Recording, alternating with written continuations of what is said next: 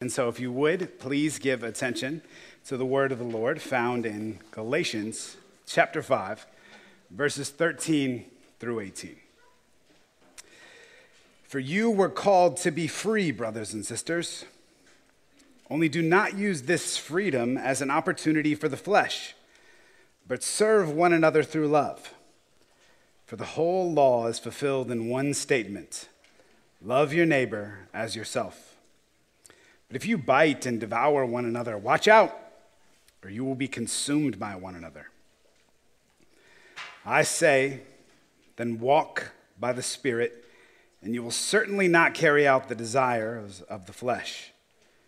For the flesh desires what is against the Spirit, and the Spirit desires what is against the flesh. These are opposed to each other, so that you don't do what you want. But if you are led by the Spirit, you are not under the law. This is the word of the Lord. Thanks be to God. Well, if you were listening there, this is one of those passages that immediately makes you question wait, wait, wait, what does that mean? And in this instance, I think when you read verse 16, walk by the Spirit, or verse 18, but if you are led by the Spirit, it immediately makes you wonder okay, so what does that mean? What does it mean to walk by the Spirit or to be led by the Spirit? You know, is this some sort of, you know, woo woo, like sort of mystical thing? You know, or maybe you're sitting here and you're like, finally, this church is getting spiritual. After all that doctrine and vows that they made those elders take, let's start talking about life in the spirit. I'm, well, thankfully, I, I don't think the two are opposed to each other. But you see, the, the thing that we've been talking about the last few weeks is maybe one summary of how you could talk about what it means to walk in the Spirit. So you'll see on the front of your worship program, we've been in this series called The Gospel Waltz. Right? This is a, a title taken from some others in our denomination, uh, a man by the name of Bob Flayhart in particular, right, who has kind of put together this paradigm of what the Christian life looks like under this idea of the gospel waltz. But it's not new original to him, it's completely straight from the scriptures. You'll even see this idea of the gospel waltz on your kids' sermon pages that we print off once a month. And so, if the image is, is behind me, what you'll, what you'll see here are these three steps of the waltz that we've been covering. And that is repent, believe, and obey. Repent, believe, and obey.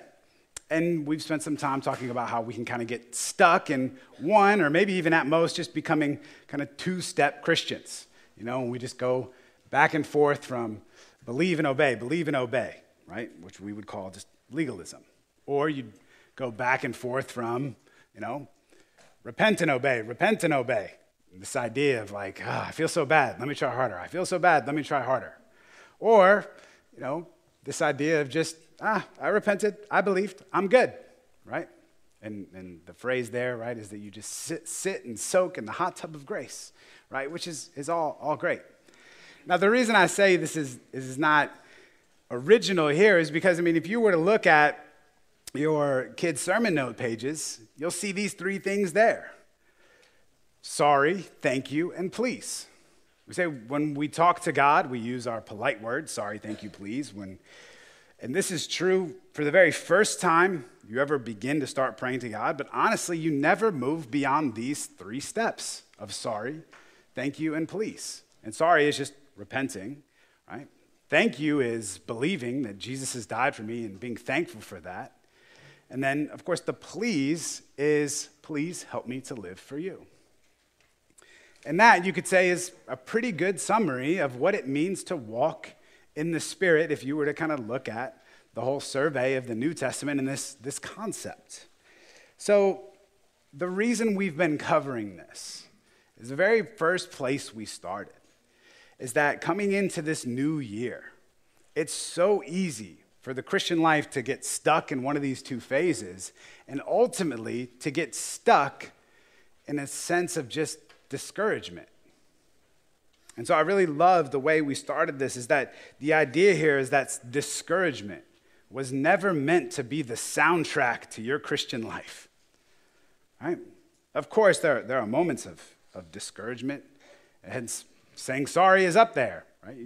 But that shouldn't be the tone of your Christian life for the entirety of it. So this morning we come to the obey step. The obey step in the gospel waltz. Some might call this fight, you know, and the reason you'd say fight is because of what you just heard read here in verse 17. For the flesh desires what is against the spirit, and the desires and the spirit desires what is against the flesh. There's this, this fight there. Or in other places, right? You'll, you'll read in the Bible where it talks about the, the flesh wages war against the spirit, even, right? And there's an old man that wages war against a new man. This, this imagery goes all over. So whether you call it obey, whether you call it fight, you may be wondering, like, I mean, is this, is this, this the Nike sermon? Like, everyone get out there and do it now.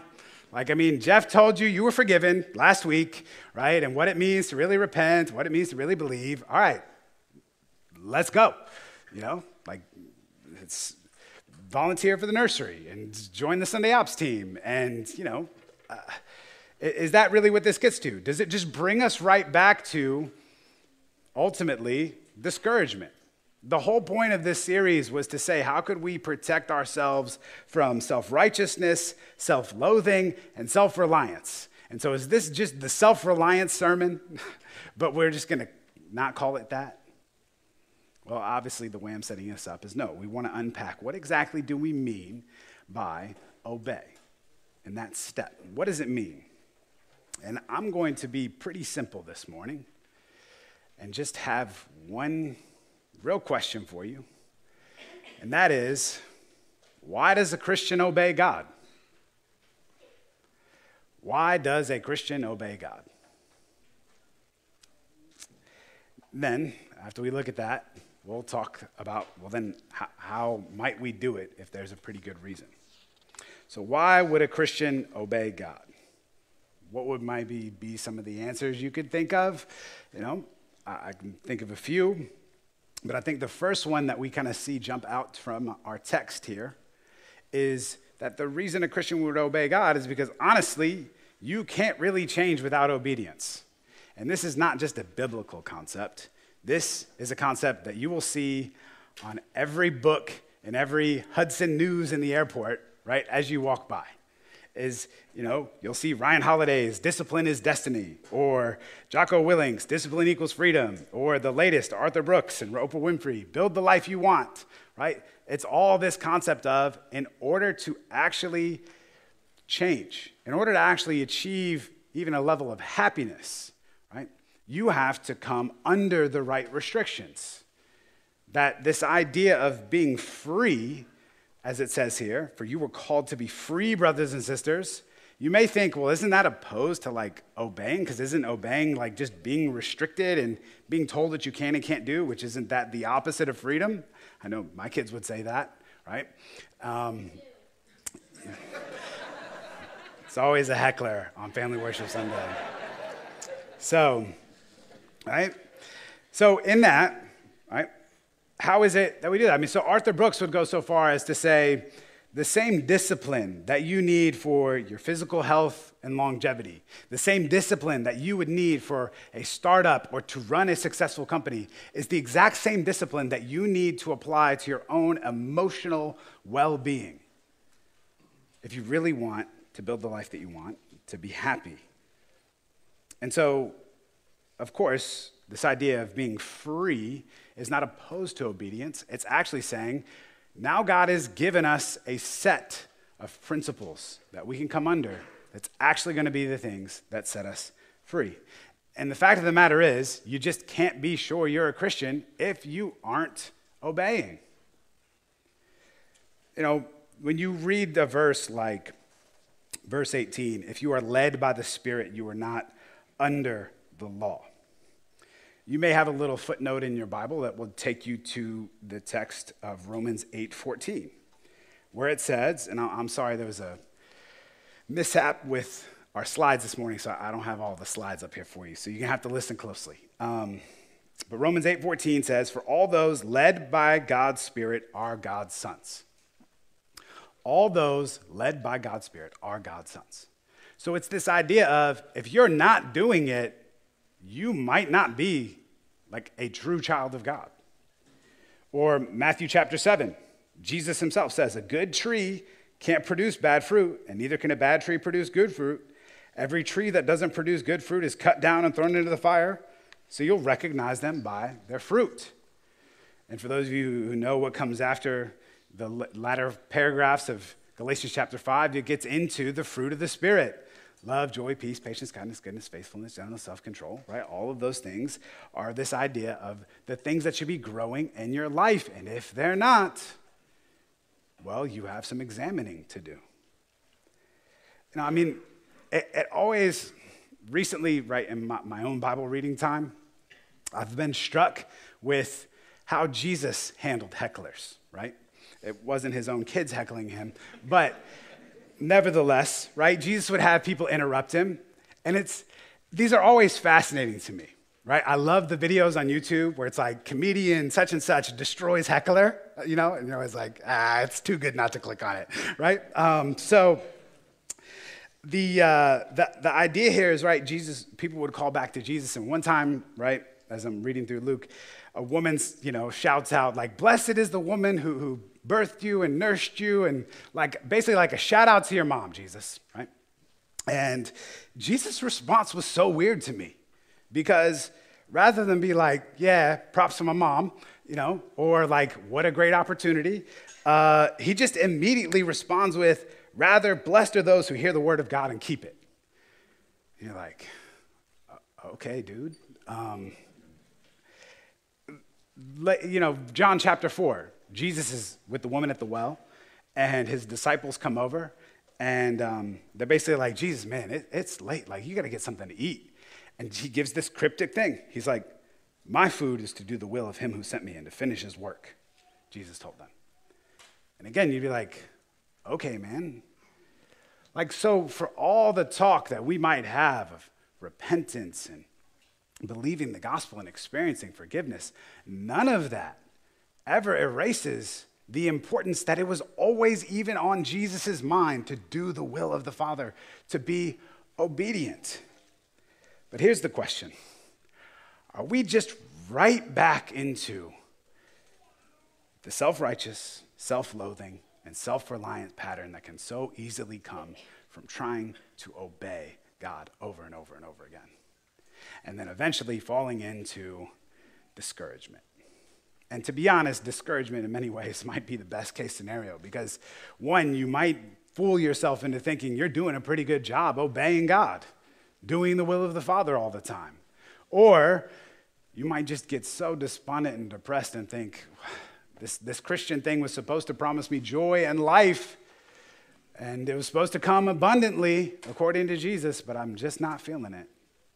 So, as we talk about obedience, as we see the importance of it, and we just right back to that. We see, this is where I think this is why Galatians chapter 5 in particular is helpful for us to examine. Because, to be honest with you, this is kind of a weird section that I've given you this morning. It's kind of, I took the second half of the first section and the first half of the next section. Like, those would be the ways, if we were preaching through the book of Galatians, this would have been split in half probably. And yet, we've sandwiched it together to bring out this point that when you look closely at this text, I think you begin to see how the reason we obey God is found in this paradox that comes with all relationships. And that is somehow, some way, love and obedience and freedom all are intertwined and go hand in hand. So, for example, I love it I've experienced this many times when you sit down with a guy who's newly married, right? Or maybe even just newly, new, in a new, serious, committed relationship. And you can see where it's beginning to dawn on this guy that his life, his calendar, the accountability for his whereabouts at any given time and the coordination of his schedule now involves another person and how he begins to think that his life is just coming to an end. And he just doesn't know how to be accountable for where he's supposed to be, right? And that he can wake up sometimes to just a bunch of text messages that's like, why didn't you text me back? Right? You see, the closer you get to somebody, the more deeply you get involved, you begin to lose your freedom. And look, why didn't you didn't text me back? It's just the beginning of it. So as you get closer to this, but then at the same time, when do you feel the most free? When do you really feel empowered and electrified? And it's when you're experiencing the deep intimacy that comes from the relationship of another. And so, freedom and obedience and love, in many ways, are all intertwined. And the deeper you go into these relationships, the only way you can experience more of that freedom is, in many ways, to experience more of the obedience. But the only way to experience more of finding yourself even Jesus would say. The freedom of being who God's made you to be is always comes in giving up yourself. And so in each one of the Gospels, all four, Jesus makes this point. In Matthew chapter 16, he says, Whoever wants to save his life will lose it, but whoever who loses his life because of me will find it. Again, we see that paradox of love, freedom, and obedience, all intertwined. Mark chapter 8 Whoever wants to save his life will lose it, but whoever loses his life for me in the gospel will save it. Luke 9 Whoever wants to save his life will lose it, but whoever loses his life for me will save it. John 12 Anyone who loves his life loses it, and anyone who hates his life in this world will keep it for eternal life. Like, just examine the process of falling in love, okay? And this could be with anything or with anyone. Maybe it's a new hobby, right? You know those guys who fall in love with golf, right? And all of a sudden, their wardrobe seems to change. And they got new polos, they got different hats, they got logos you've never seen before. You're not sure what they mean, right? But you know it was probably expensive because this guy's into golf now. And he's, he's gone out and I mean, you could almost say he, he has hired someone to discipline him. Like he pays this person money to tell him how bad he is at golf. And then he spends all his time thinking about golf and all his weekends trying to play golf. Right? This is true for your friends who get into stand up paddleboarding too, right? Or CrossFit or jiu-jitsu, right? This always happens. But they submit because in the submitting, they then become free to experience that maybe that one time out of 18 holes, they get to feel what it's like to hit a nice shot. Maybe. The same, same is true when you fall in love with a person, is not? You fall in love with a person, you begin to wonder, well, what do they like? What kind of food do they like? Where do they want to eat? You know, what's like their temperament? you begin to find out what, what, what they don't like, what might upset them, you know. Uh, you'll listen, you'll look for hints, you will study intently everything about this person. Why? Because coming under this person's likes and dislikes, wants, desires, you're doing that so you can experience more of them. So you can, you can experience more of the intimacy. And all of that, again, is this, this intertwining of love and freedom and obedience. And what seems like, man, like if, if I told you, like, hey, would you like to give up all your nights and weekends and all your money and then potentially any future plans that you may have, you would say, like, no. But didn't I just describe getting a family and having kids? like, so, I, this is always the way it is. And so, of course, with God, it would be no different. So it's easy to look at something like the Ten Commandments and think, okay, I got to walk by the Spirit. That means I got to stop doing the things that are tempting me to not, you know, tempting me to, to lie or to lust or to be angry. But in, and while that's not bad, that doesn't really get at what's there. You see, the Ten Commandments weren't God going, I don't know, these sound good. Like, let's just give these a shot. And this, this is probably a pretty good way to run a society. No, each one of them embodies who God is and his own character. And so you're learning how to please him. So you see, when you make that, that list of what the person loves and hates in your own life, you don't see it as a set of rules or commandments. But that is what it is. And you're willingly come into obedience of it because you want to experience more of the intimacy with that person. You see, this is, this is where I'm, I'm sorry I don't have this one up here because this is exactly what Jesus is talking about in John 14. He's talking with his disciples, right, before the Last Supper. And he says, If anyone loves me, he will keep my word my Father will love him, and we will come to him and make our home with him. We will come to him and make our home with him. Now, it's easy to look at that and go, all right, I better follow what Jesus says so that God might come and make his home here. Well, one, that's just not how homes work, right? Like, you move in no matter the state of it. Like, when you get the home, it's yours, warts and all, right? So it's not like Jesus is like, yeah, fix it up, and then maybe we'll think about moving in.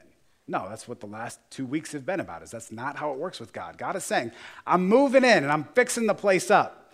And guess what? If you really want to experience the life that we could have here together, you'll, you'll join me in this project. Now, that won't always feel great. It does not feel great to start knocking out walls and fixing the plumbing and having exposed wires but God is going to get inside each one of us and go through that process. But you see, in that process of obedience, that's how we experience more and more of Him. And when it comes down to it, this is the only hope that any of us has. Because when God says, here's what you should do with your money, and you think about all the other things you could do with your money, and you're wondering, well, I mean, I can have it both ways, can I? Like, I can just do whatever I want with my money, and then I can just go to God for forgiveness if I need to. Or, you know, maybe just think like, God, that's how it is. Or when it comes to your relationships, and what God says about relationships begins to contradict what you want, you could say, I can have it both ways, can I? But you see, in one sense, yeah, the gospel does free you to live any way that you want. But if you really understand the gospel, it will begin to change what you want. And that's why we obey. Because look, you, you can obey without love. You can kind of go through the motions mechanically. But there is no way you can fall in love and experience the depth with God without true obedience. And the gospel sets us free for that. The gospel says that's free so that we don't have to walk by the Spirit anymore. This is why that terminology is there. If you were to look at verse 16 and verse 18 and put them one on top of the other, you would see this parallel. Walk by the Spirit, you won't carry out the desires of the flesh. then verse 18 says, if you're led by the Spirit, you're not under the law. And so somehow there is a parallel between what it means to be not under the law and to not carry out the desires of the flesh. And that's exactly this paradox that I've been describing for you. It's this paradox of love and freedom and obedience intertwined together. That you are not under the law. You can live any way that you want. But when you understand that what God has done to make it so that you are no longer under the law, you will not face its penalty. He will not reject you. He will make his home with you. And he has made his home with you. When you understand that, it changes what you want. This is why Romans 8:14 said, "For all those led by God's Spirit are God's sons." So if that's why to obey, and we could talk about this over and over and over again. And we talk about this all the time. Like, well, if if you tell people they can live any way they want, you know, doesn't that just mean, and there's no fear of punishment, won't they just, how, how will people ever live holy lives and do the right thing? But this pushes us again to ask look, if the only reason you were doing the right thing is because you were worried about God punishing you, then you were controlled just by fear and your own selfishness, which ultimately is just a desire of this flesh. You weren't controlled by the desires of the Spirit, which is to understand how deeply loved you are. Okay, so that's why we obey God. Like, how do we do it? How do we do it? Now, we could go through the Old Testament maybe, and you, we could do like what the Pharisees did, and they kind of scratched out what are all the laws. And there's it's over like 600, depending on how you count. And there was always debate exactly how many were there. You know, was that a, was that a two part law, and so it's really A and B, or is that one and two? So we could, we could go through all that, but we're given the answer here because Jesus gave us the answer, and that is the law is fulfilled in one statement love your neighbor as yourself. And so, in many ways, love is the locus for obedience. And it's what we've been talking about all morning, how this is all intertwined. But because this is Family Worship Sunday, and I haven't had any great stories or awesome jokes yet so far in the sermon, let me close with this, all right? I'm reminded every time we talk about obedience of George MacDonald's um, his little novel, the, the Princess and the Goblin.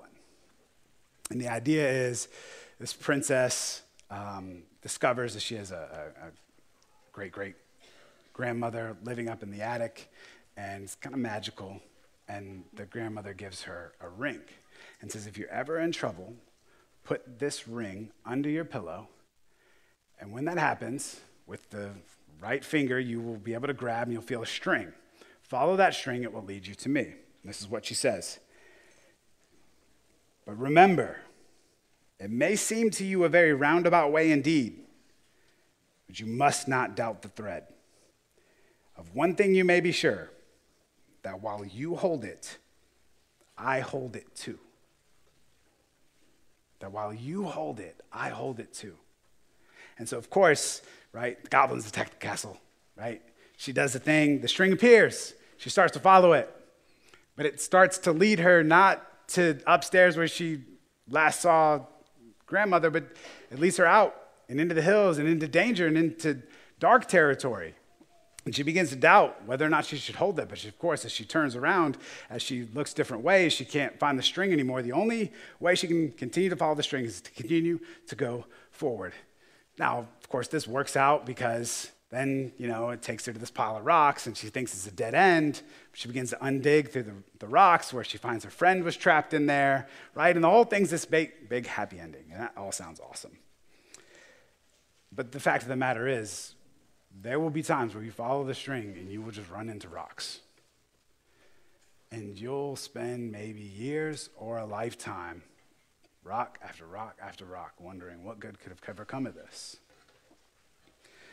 Right? But you see, I love the line when you hold on to it, know that I hold it too. Because it speaks to the story of the entirety of the Bible. That Adam and Eve were told to hold the string, and they didn't. And then Abraham, Isaac, Jacob, Moses, Joshua, all the kings, they were all told to hold the string and they couldn't. And things kept coming unraveled and have always unraveled for God's people. And we've always wondered is God still holding the other end of the string? And what's God going to do? Until Jesus steps on the scene. And this is why I think those statements from the crowd and his, his off the cuff comments make sense. Because the whole time he was here, he was holding on to that string. That whole time, he's always thinking. So when a woman gives, gives a shout out to his mom, his first thought is, no, no, blessed are the, the people who obey God. because that's what's on his mind is I have to do the will of my father. Right? His friends are like, man, come on, you're hungry, let's get something to eat. And he's like, my food is to do the will of God. His whole life, he's constantly holding on to this string. And then at the end of it, it's not rocks, but it's the cross. And yet he followed that string to the cross for you. And he never, ever let go. And I love the way the Jesus Storybook Bible puts it, where it says, it wasn't the nails that held him there, it was love. That Jesus entered into that paradox we all exist in, where love and obedience and freedom all intermingle. And he never let go of the string. So that you and I, who are really good at letting go of the string, we can follow it not to a cross, but we get to follow it to a table.